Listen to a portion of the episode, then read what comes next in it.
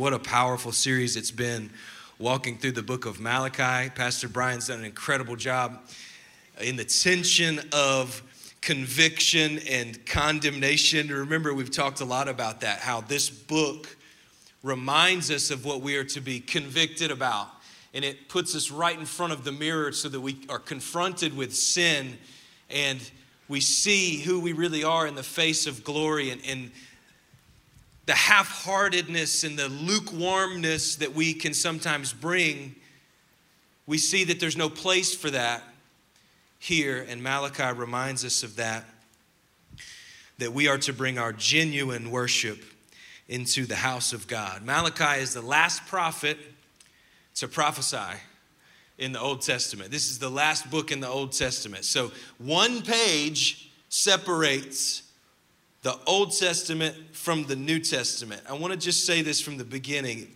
It blows my mind when I think about the fact that that page represents 400 years of God, as far as we know, not speaking to his people through a prophet. We don't see any more recorded prophecy in that 400 year period until God sends an angel to speak to Zechariah, who was the father of John the Baptist when Zechariah was doing his priestly duties in the temple. God sent a messenger to say, You're going to have a son. His name's going to be John the Baptist, and he's going to prepare the way for the Lord's coming. 400 years of silence broken to a man whose name means the Lord remembers. The Lord remembers. The Lord doesn't forget his children. The Lord doesn't forget his promises. The Lord doesn't forget what he said.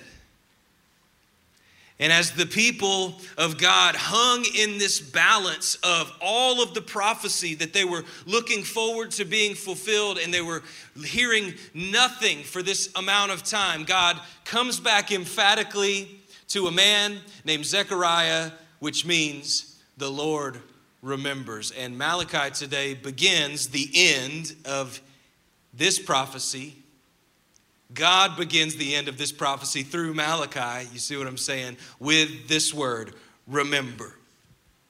Remember, verse 4. Remember the law of Moses, my servant, the statutes and ordinances which I commanded him in Horeb for all Israel. Behold, I am going to send you Elijah the prophet before the coming of the great and terrible day of the Lord.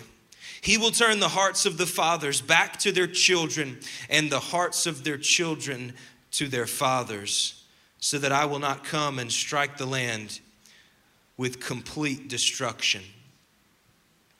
As we come to the end of this prophecy, we see that the temple has been rebuilt, right? The, the, the, the, century prior to Malachi, when Haggai the prophet and Zechariah the prophet were rebuilding the temple and, and preaching. In, in this season of rebuilding and restoring the temple they were preaching warnings. And they were paying careful attention to how the people were half-hearted in their worship to god or not worshiping god at all in this season as the temple was being reconstructed. And, and we see here that malachi is dealing with the same thing. Yes, the temple is back, but now the people are already growing tired with their worship. And we've studied this over the past several weeks. They're coming with weak offerings, they're coming with half hearted, lukewarm worship. And God is warning them through Malachi, and we receive this warning today as well, that He wants our genuine worship, genuine, whole, full hearted, wholehearted worship to Him. There's no room for complacency. There's no room for cold hearted rituals. There's no room for cheap offerings. There's only one seat for the living God. And that is the place of honor on the throne of our hearts. So as we close this book of Malachi and we close the Old Testament, we see that God chooses to remind us of two things. The first thing is he reminds us to remember what he has commanded. And then he reminds us to remain ready for his return. Remember, remain ready. We got all kind of, I guess, so many R's today. I don't know if that, I don't know how I'm to say all these R's today. You know what I'm saying? And if y'all don't laugh, it's going to be a long one. So we come to these complex yet beautiful prophecies about the end times, and we go slowly through them. So I'm going to take my time today to help you hopefully understand what God is saying to us today. A long time ago, a mother and a daughter were coming back home from church and they were walking home. This was before cars okay? And they're walking back home from church, and the little girl had just been taught about the rapture in church. So she had a lot of questions for her mom. And she asked her mom, Do you believe Jesus will come back, mom? The mom said, Yes, of course, sweetie, I do. And the girl said, Could he come back today? And the mom said, Yes, he could. He could come back today, any anytime. In a few minutes, like he could come back right now or just in a few minutes. And Mom said, Yes, dear. And the little girl said, Mommy, would you comb my hair in case he comes back? He could come back today. And sometimes we need to have this childlike remembrance and faith to simplify the reality that when God gives us these prophecies of his return, he wants us to pay attention to Him and to the fact that He's coming back any day. And with that posture of remaining ready, you would be shocked at how much that affects the decisions that you make throughout your day.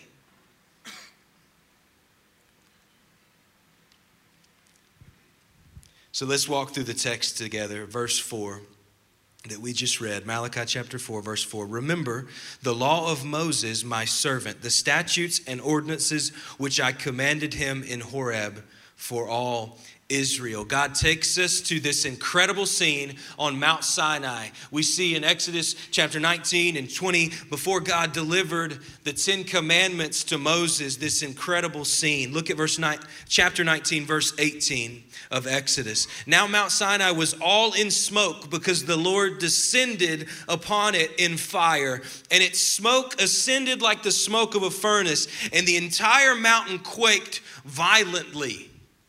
Just get in the picture for a second. Smoke, and the mountain is quaking violently. And when the sound of the trumpet grew louder, I'm like, what trumpet? You know, the trumpet. When you hear this trumpet, you know the trumpet. When it grew louder and louder, Moses spoke, and God answered him with thunder.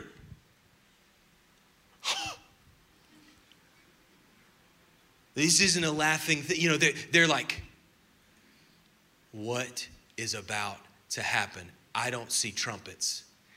And I don't know where that thunder's coming from. And it's actually a voice. Then the Lord, verse 20, came down on Mount Sinai to the top of the mountain. And the Lord called Moses to the top of the mountain. And Moses went up. Imagine that. Come up here in thunder. So he went up. He obeyed. And then the Lord spoke to Moses Go down and warn the people so that they do not break through to the Lord to stare. And many of them perish. Go warn them so that they don't come up here and stare at this glory and then perish. God's creating this scene. Why, why would God create such a scene, you know, and, and, and, and say, don't come near it or else you're going to perish? I want you to see that God has been consistent with sin from the beginning. God is consistent with sin. It, it must always be dealt with. And the wages of sin is always death. So if, if anything unclean comes in the presence of Yahweh, it will be burned, it will be obliterated, destroyed, unless there's protection for it.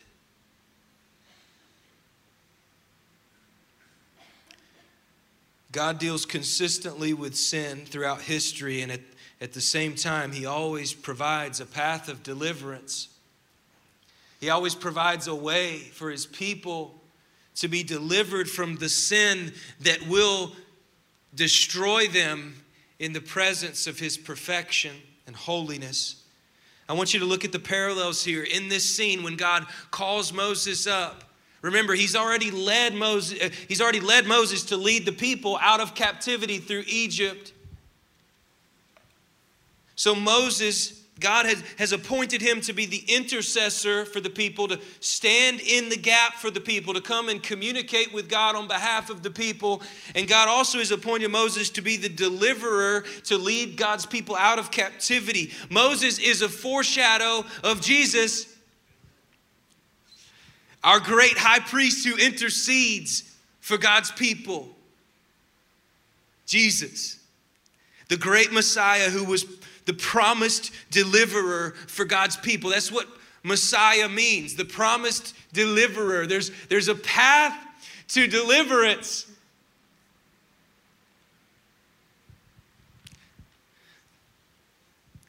And it begins and ends with Jesus. God said, Remember the law of Moses, my servant, the statutes and ordinances which I commanded him in Horeb for all Israel. Remember is a common Old Testament command. It's a common Old Testament command, and it's common for a reason. And God starts off this last section of the last book of the Old Testament in this way.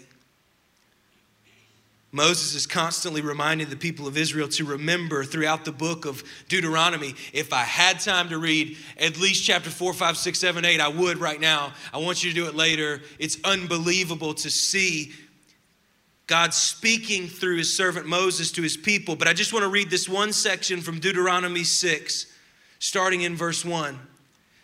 Now, this is the commandment, the statutes, and the judgments which the Lord your God has commanded me to teach you, so that you may do them in the land where you are going over to take possession of it, so that you, your son, and your grandson will fear the Lord your God to keep all his statutes and his commandments, which I command you all the days of your life, and that your days may be prolonged. Look at verse 4 in Deuteronomy 6. Hear, O Israel, the Lord is our God, the Lord is one. And you shall love the Lord your God with all your heart, and with all your soul, and with all your might. These words which I have commanded you today shall be on your heart. And you shall repeat them diligently to your sons and speak of them when you sit in your house, when you walk on the road, when you lie down, when you get up. You shall also tie them as a sign to your head. Imagine if we walked around with that, just clanking around. I'm going to try to give you some comic relief, and if it doesn't work, I might quit, but because we're going there today. You shall tie them as a signpost, not on your head, I'm sorry, to your hand. That's even better. And they shall be as frontlets on your forehead to constantly remind you. You shall also write them on the doorposts of your house and on your gates. Hear, O Israel, the Lord our God is one, and you shall love him with all your heart and with all your soul and with all your strength. Remember, remember, it's a command. And do whatever you got to do to remember. Tie it on your arm, put it on your forehead, memorize it on your heart. Remember, Moses said, so that, look back at verse 2 for a second. Deuteronomy 6, verse 2. So that, this is, this is why. So that you and the generations beyond you, your sons and your grandsons, will fear the Lord your God. So that you will fear the Lord your God to keep all his statutes and his commandments, which I command you all the days of your life, and that your days may be prolonged. Remembering is a necessary discipline for genuine worship. Remember, God says it over and over. Remember. If we're going to genuinely worship, we've been talking about it all series, genuine worship. If, if our worship's going to be genuine, we must remember who our God is, what He has said, and what He has done so that we can look forward to the future and where He's leading and what He's going to do. Let's keep moving in the text. Malachi 4, verse 5. Behold, behold, pay attention, is what that means. I am going to send you Elijah the prophet before the coming of the great and terrible day of the Lord. Many questions arise here, at least for me. Is he literally talking about Elijah the prophet? Is, is this a spiritual or a physical Elijah the prophet? What are, what are we talking about here? You know, the Jewish tradition, they literally, it, it was in their tradition to leave a plate and a place at the table for Elijah in case he returned. So that if that if that day would be the day where he returned based on this prophecy, they would have a place for him to sit. And that may seem weird, and I'm not prescribing that we start doing it, but I love that. Because even if Elijah doesn't come back in bodily form, which, if we're taking it literally, he's going to. But even if he doesn't, I think it's a pretty good way to remind ourselves every single night when that plate's empty that the Lord is returning and he is preparing the hearts of fathers and children to be ready And he's turning hearts back to himself.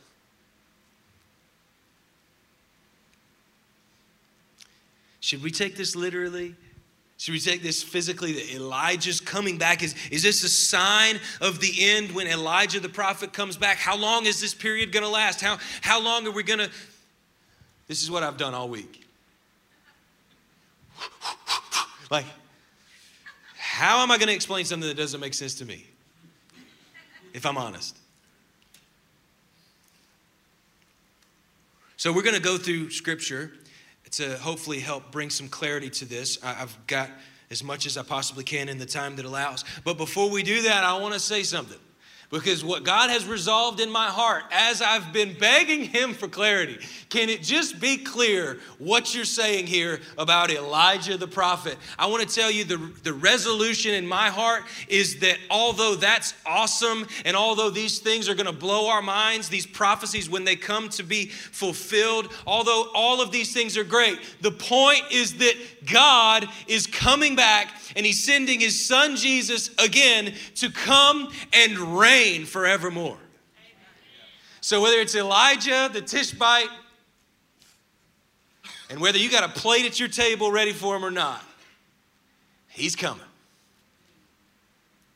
And we must remain ready. But because you're all like, that's a cop out, I'm going to keep moving through uh, the text here. Because in Luke 1, remember I talked about, we, we find a, a priest, Zechariah, who was John the Baptist's to be father, performing his ceremonial duties in the temple, and an angel visited him. I think we have it for the screen Luke 1 13 through 17.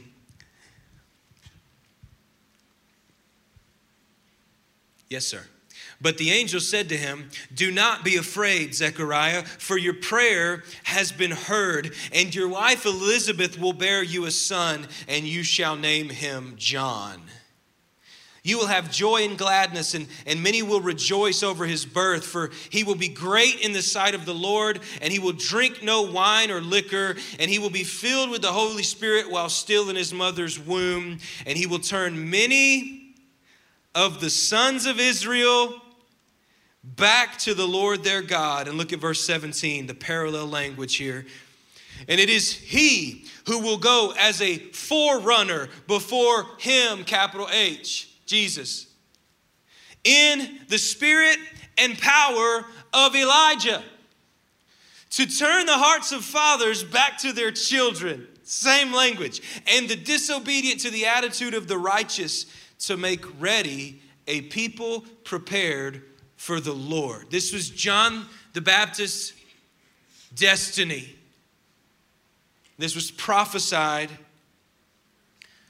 to Zechariah, his dad that he would come in the spirit and power of Elijah.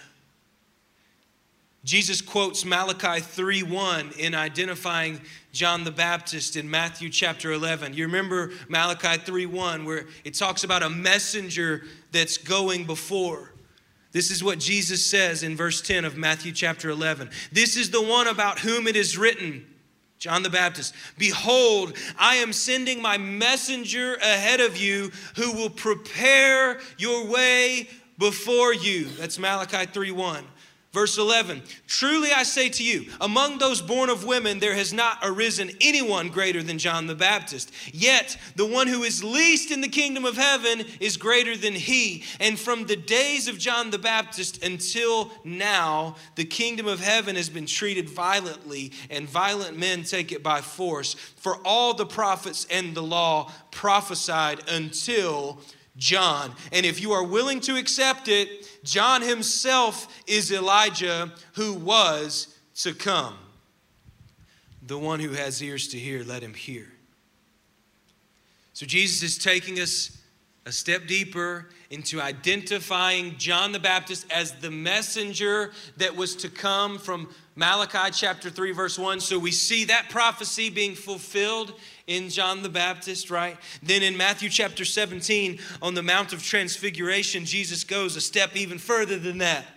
So Jesus has been transfigured and his glory, his face is shining with the Shekinah glory. And the, the, the disciples are like, whoa. And as they were coming down from the mountain, Jesus commanded them, saying, Tell the vision to no one until the Son of Man has risen from the dead. Don't tell anybody until this is fulfilled, this is completed, until I've risen from the dead. Let's make sure to lean in that direction, guys. And his, disciple, his disciples asked him, Why then do the scribes say that Elijah must first come? So they had the same questions. So we're not alone. Why does it say that, that Elijah must first come? And Jesus answered and said, Elijah is coming he is coming and will restore all things. But I say to you that Elijah already came. Woo! And they did not recognize him, but did to him whatever they wished. And so also the Son of Man is going to suffer at their hands. Then the disciples understood that he had spoken to them about John the Baptist. Look at what Jesus does here. He affirms the prophecy of Malachi to be true, and then he, he points to this parallel connection with John the Baptist. And, and, just as John the Baptist, when they asked him who he was and asked him if he was Elijah, he said, No, no, no, that's not me. Jesus also makes this clear. John the Baptist is not the actual Elijah. This, he, he's a preview. Just like Moses was a preview of Jesus, just like Elijah is a preview of Jesus, just like John the Baptist is making a way and, and previewing the way so that we could be ready for Jesus. It's all pointing to him. He came, John the Baptist came in the spirit and power of Elijah as the forerunner for the Messiah to prepare people for Jesus' first arrival. And then when Jesus comes back, according to Malachi 4 5, Elijah will be the forerunner to come before that day of judgment to prepare the way for the resurrected Christ.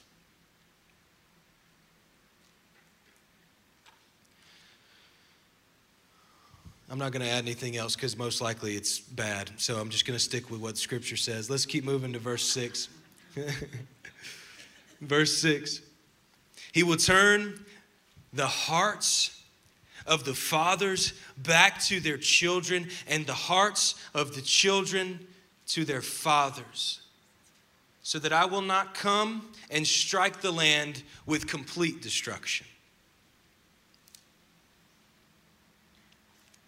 It's a beautiful phrase. And at face value, I don't understand it. Again, welcome. Glad I could be with you today. He will turn, Elijah will turn the hearts of fathers to their children, the hearts of children to their fathers, so that when that day comes, the great and terrible day, the judgment comes, God will not completely destroy everything.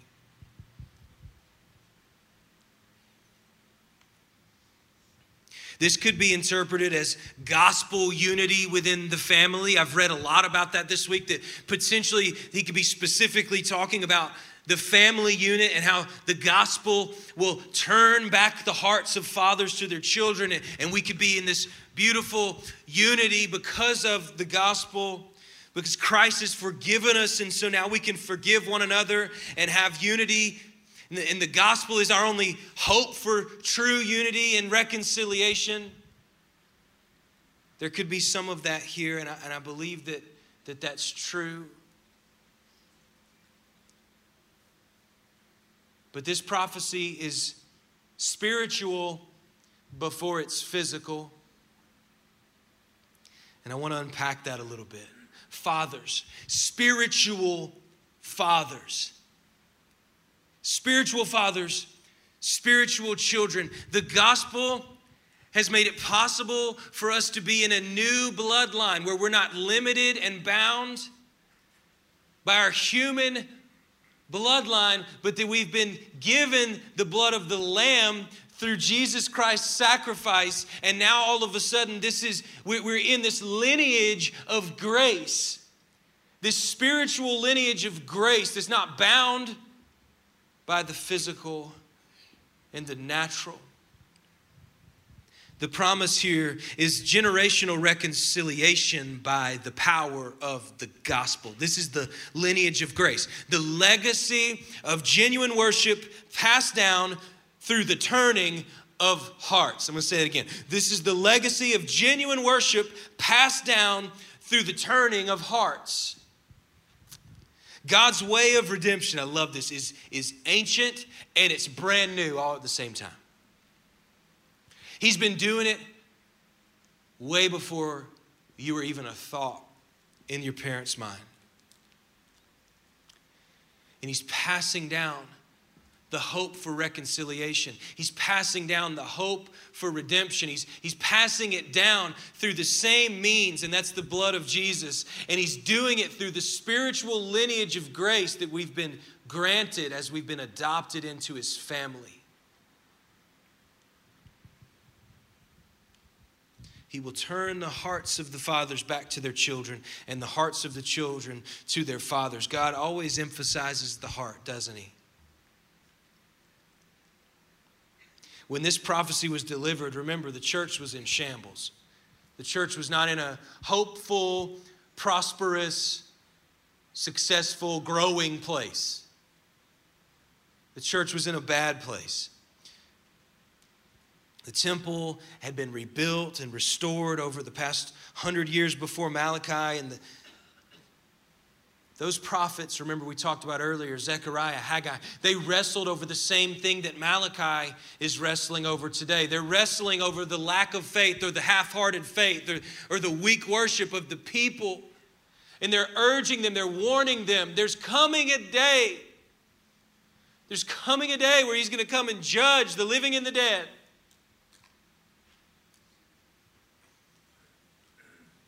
The same thing, I want you to see this as we think about the lineage of grace. The same thing that Zechariah and Haggai fought for and wrestled with in the people, Malachi is fighting for a century later. And we are still fighting for it today.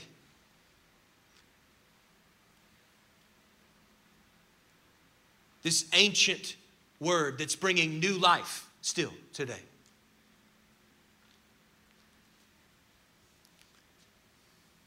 Genuine worship flows down from the heart of our spiritual fathers. This genuine worship is, is like Romans 12 1 says, offering your body as a living sacrifice, holy and pleasing to God. Offering up your whole body as a living sacrifice. All day, every day, not just once a week. Living sacrifice. Not just with your songs, not just with money living sacrifice, all of you, holy and pleasing to God. We talked about it all series long, but there's a clear difference in whole, like wholehearted worship and half hearted, lukewarm worship. God is after us giving our whole life to Him. That's not easy. But it's worth it. The people were bringing cheap, inferior, weak offerings to God in the temple. They, these goats were gimpy, you know?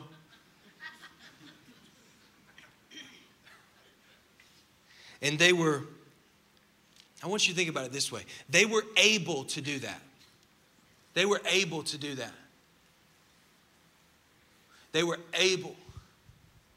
Very little conviction, very little remorse. And because of that, they began to drift away slowly.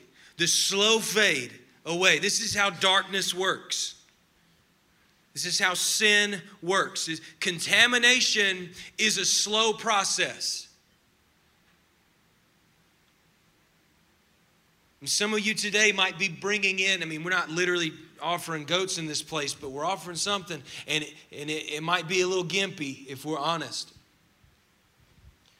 And I want to warn you today, as we've been warning you throughout this series, that there's no place for that half hearted stuff in the house of God.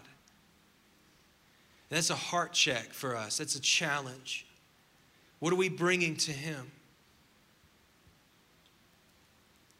Are we bringing Him our best? Are we bringing Him our first fruit? Are we opening up our hands and saying, God, my whole life is yours? I don't know what it's going to look like. I don't have all the answers, but my whole life is yours as, as a living sacrifice. Because I haven't found anything in this world that comes close to what you offer and because my heart has been turned to you, and I know that I know that I know that you are the only way, you are the only truth, and you are the only life. So I'm coming to follow you, and I'm going to do it with everything. I'm not bringing a gimpy goat, I'm bringing everything that I am. That's the new covenant offering.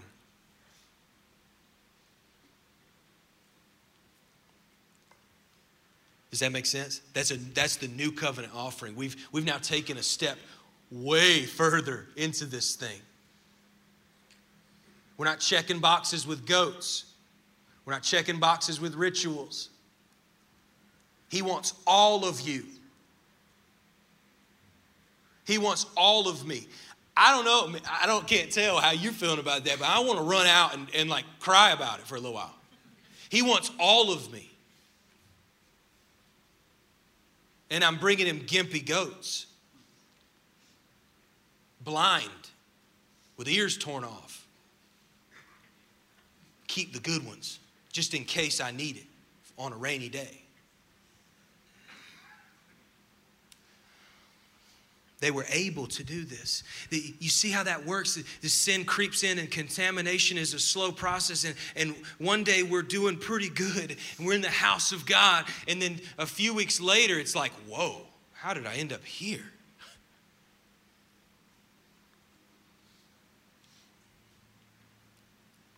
Most of the time, most of the time, the worst damage done to the church is from lukewarm hearts in religious disguise.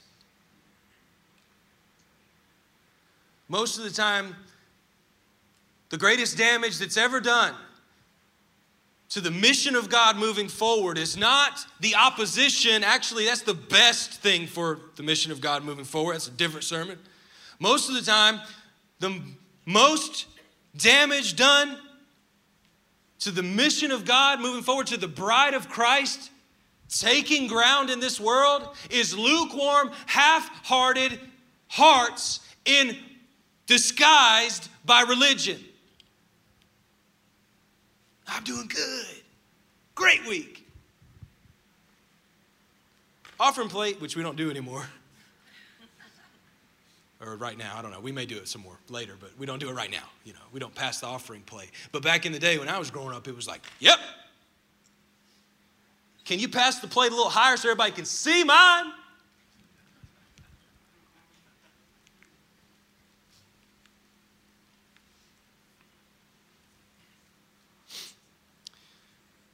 The contamination begins with lukewarm hearts that are able to give cheap versions of sacrifice. John Owen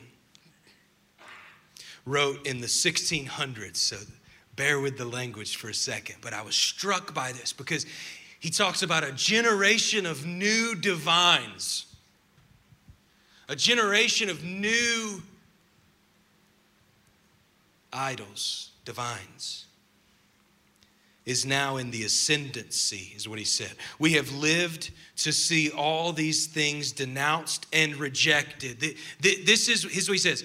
We've lived to see these things denounced and rejected. Conviction, all conviction has been denounced and rejected all sense and sorrow for sin, all fear for the wrath of curse due to sin, all troubles and distresses of mind by reason of these things, they are now called foolish imaginations.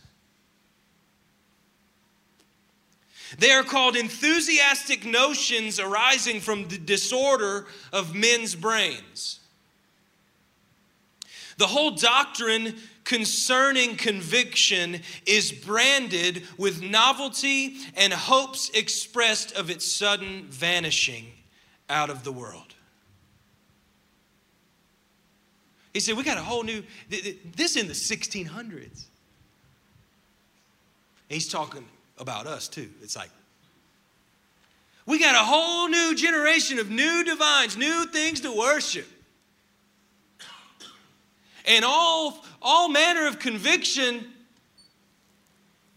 has been thrown out, labeled as foolishness, figments of imagination.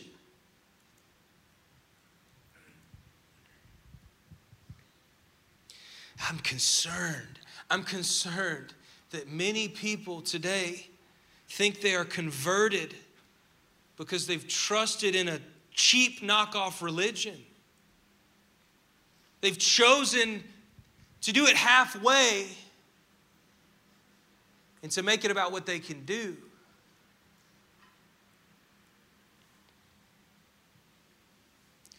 The expectation of Jesus is not cheap. This is new covenant. Look at what he said to the rich young ruler. Have you read this story about the rich young ruler? The rich young ruler comes to Jesus and he asks him, what must I do to inherit eternal life? And Jesus began to recite the Ten Commandments. He started to give them to him. Well, you know the law. This is, and the young man said, Yeah, oh yeah, oh yeah. I've kept all those since my youth. I'm doing great. And Jesus, in Mark chapter 10, verse 21, look at this. Looking at him, Jesus showed love to him.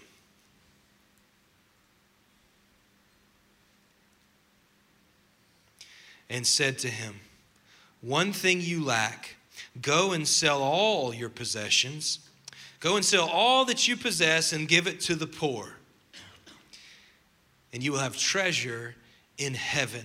And come follow me. Jesus said, Forsake the world. I know you got a lot of it. Forsake it. Give it all away.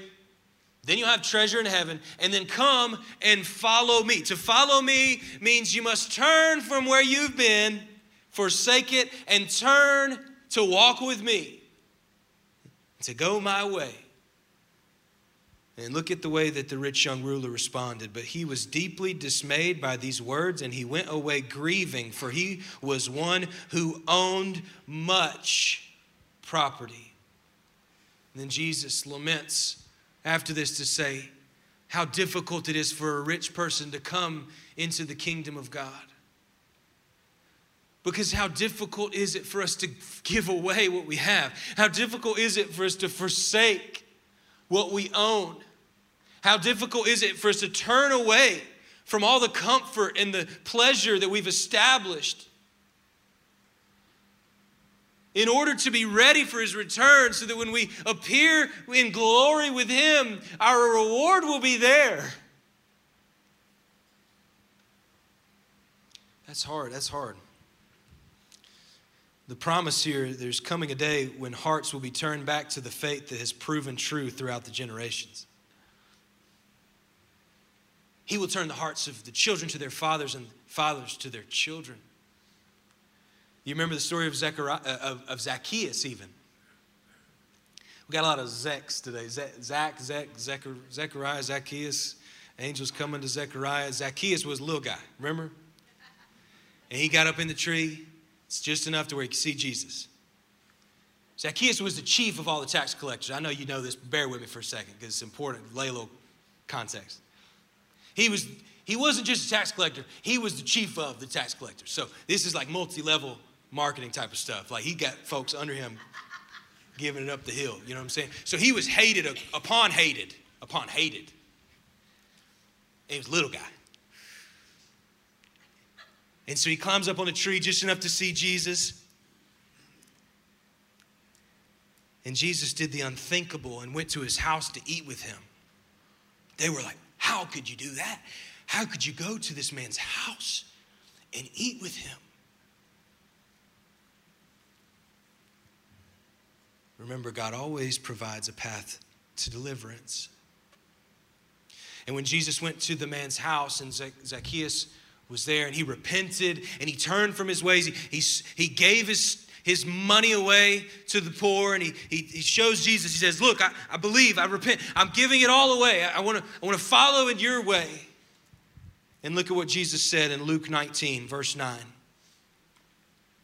And Jesus said to him, Today, salvation has come to this house because, look at this, lineage, because he too is a son of Abraham the people were listening like, he's the furthest thing from Abraham.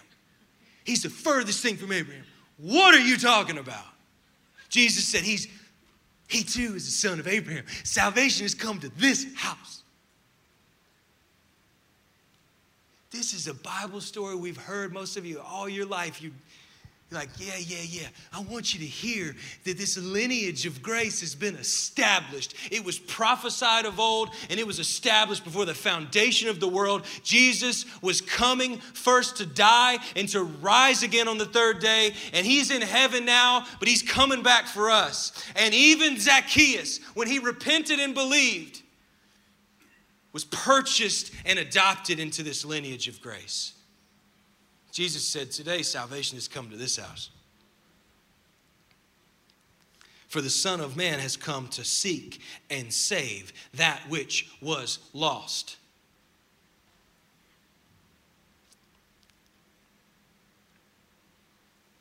He will turn the hearts of the fathers to their children and the hearts of the children to their fathers. I believe that's what that means. You know, one of the titles of Jesus that Isaiah prophesied, right? Wonderful counselor, mighty God, everlasting Father. Have you thought about that? Everlasting Father. Jesus didn't have any physical children, but he has many spiritual children. And nothing can pluck them, us, out of his hand everlasting Father.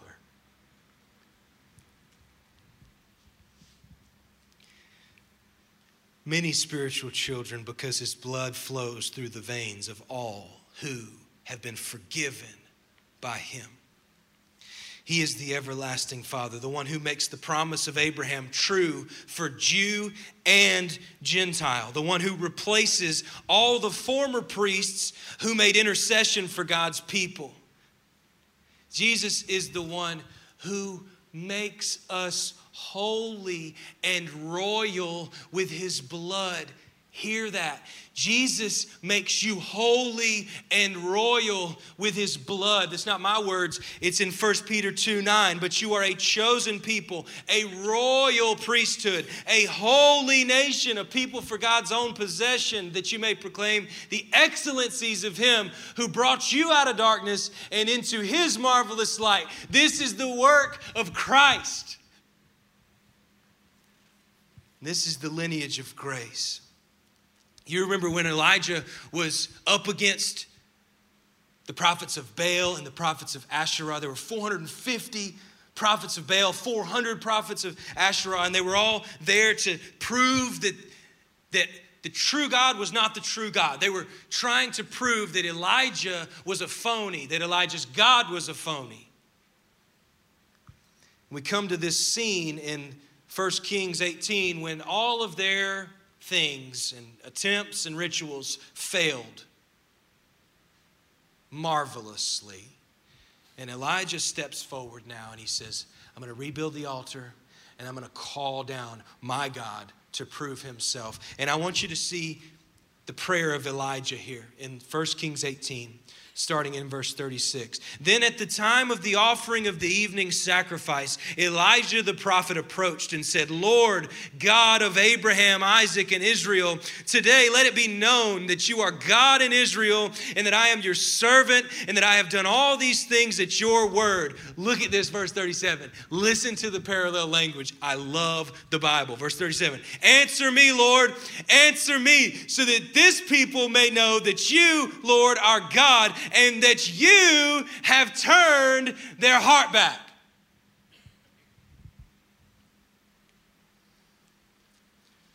Side note, pray the word. You want to see things happen miraculously? Pray the word. Answer me, Lord. You want to hear him answer you? Answer me. Prove that you said this. You're the one who turned their heart back. Do it. Do it now. Then the fire, verse 38, of the Lord fell and consumed the burnt offering and the wood and the stones and the dust. I mean, it consumed the stones. And it licked up the water that was in the trench. When all the people saw this, they fell on their faces and they said, The Lord, He is God. The Lord, He is God. Answer me, Lord. Show them that you are the one who will turn their heart back. I was trying to explain repentance to my six year old this week. You want to feel incompetent as a teacher? Try to explain these words that you've taken for granted for 30 plus years to a six year old who's brilliant and inquisitive and knows exactly how to stump me with her questions. Repentance is most simply to turn around, to, to turn around. 180, not full circle turning, not turning right back, turning around 180 and going in a different direction. That, that's the most simple way I can I know how to explain repentance, to turn around, to go the other way. And I believe because of what the Bible says that revival follows repentance. Elijah said, Show them that you're the one that's going to turn their hearts back to you. And when God turned their hearts back, they said, Lord, He is God. The Lord, He is God. And revival sprang up, and God showed Himself miraculously in the face of great opposition and idol worship. If we want to see our community changed by the gospel, it starts with repentance. It starts with repentance, with turning around daily, often, repenting of where you've been and turning to where God is leading, repenting from your sin and turning to righteousness, forsaking your comfort and turning to His comfort and peace, forsaking your treasure here and trusting that He has treasure for you there. So we remember what He has said and we look forward to His return. We remain ready for His return. The day of Christ has begun and we are living in it. We are living in the last days. Most of you aren't going to argue with that. You know it, you feel it, you sense it, you see it. We're in the last days. We don't know how many more last days there are going to be, but we're in them. And we wait for his return. The most important, best thing you could ever do is wait for his return. Be postured toward his return. Be prepared for his return. Live your life as if he's coming back now because when Christ comes, the trumpet's gonna sound in a moment, and he's coming riding on the clouds, not as a suffering servant or a little baby in a manger anymore, but as a conquering king who has already conquered the world and already conquered Satan and his armies and has the keys to death and Hades. Revelation 1 4 through 7. John, to the seven churches that are in Asia, grace to you and peace from him who is and who was and who is to come, and from the seven spirits who are before his throne, and from Jesus Christ, the faithful witness, the firstborn of the dead, and the ruler of the kings of the earth. To him who loved us and released us from our sins by his blood and he made us into a kingdom, priest to his God and Father. To him be the glory and the dominion forever and ever. Amen. Behold, he is coming with the clouds, and every eye will see him, even those who pierced him. And all the tribes of the earth will mourn over him. So it is to be. Amen. John says, John prophesies, every eye will see him, even the ones who pierced him. And I want you to know today that he's not just talking about the people that were on the road to Calvary and the Roman soldiers that pierced him there. For he was pierced for our transgressions our transgressions, my transgressions, your transgressions. Isaiah the prophet tells us he was pierced for our transgressions, he was punished for our iniquities. Upon him was the chastisement that brought us peace. And by his wounds, we have been healed. And on that great and terrible day, when Jesus comes back on the clouds, and every eye will see him, and he, even the eyes of those who pierced him, we will wail and weep over our sin, and we will mourn over what has been done. And then He will take us in glory with Him because there is nothing that can separate us from the love of God in Christ Jesus our Lord. And we will be victorious forevermore those who are in Christ will go with him on that day. So, for those who are in Christ in this room today, we must live as if the end is today. We must love as if the end is today.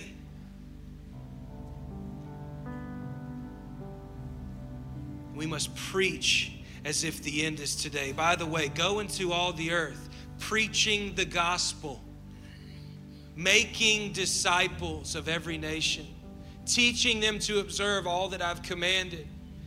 And I will be with you always, even to the end of the age. This is a commandment for all of us. So I'm not a preacher, don't work. Because we've got to put the truth of who God is in our mouth, whether you've been taught how to or not, because His Holy Spirit will teach you. If His Holy Spirit lives in you. The question is are you ready? Are you ready for his return? Are you prepared? And only you can answer that question. Only you can know if your heart has been turned back to him, the one who created you. Has your heart been turned? Have you repented of your sin and turned to righteousness?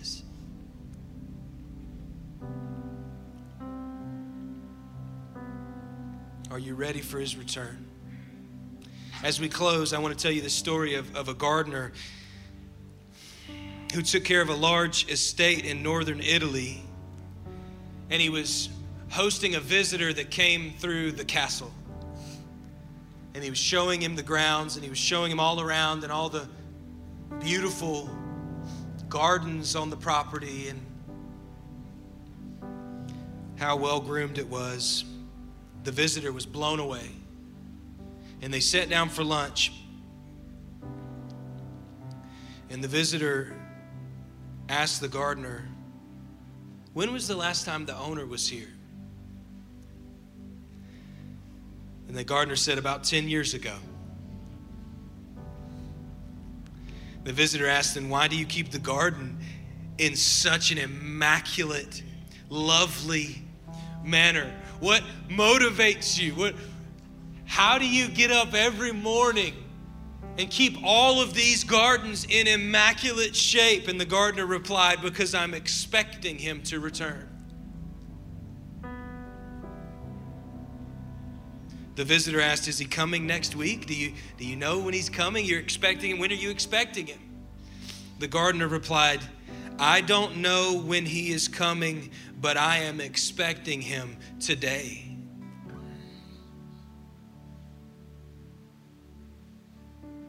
And I know this is one of those like shotguns to the chest type of messages.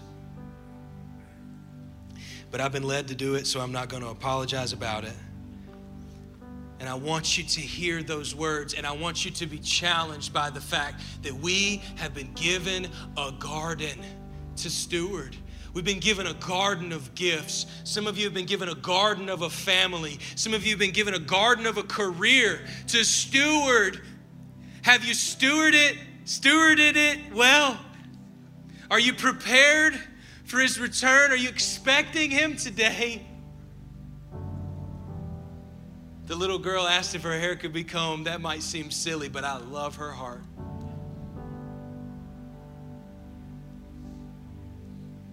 Because you never know when he's going to return or when he's going to call you home first. Don't waste this opportunity to turn back to him. Thank you so much for listening to this episode. If you made a decision or if you have any questions about salvation or anything about this Christian journey, one of our pastors would love to connect with you. So to connect and find out what your next steps are, go to our website at chestnutmountain.org slash next steps and there will be a form for you to fill out so one of our pastors can connect with you. We also want you to do three things right now. Number one, leave a review on this podcast. Tell us what you think and also, a review allows us to reach even more people. Number two, subscribe to this podcast if you haven't already so you don't miss an episode during the week. And number three, we want you to go check out our Chestnut Mountain Church YouTube channel. So maybe there's some visuals in this episode that you couldn't see but wanted to see. And that's why we have video versions of these episodes along with other content not featured on this podcast right now on our YouTube channel. Lastly, we invite you to join us live for worship on Sunday mornings in person at 9 o'clock or 10:45 a.m. Eastern Standard Time, or online at 10:45 as well. Learn more about us on our website at chestnutmountain.org, and don't forget to follow us on social at chestnutmtn underscore for more encouragement and to see all what God is doing in and through CMC. We love you, we're praying for you, and we'll see you next time.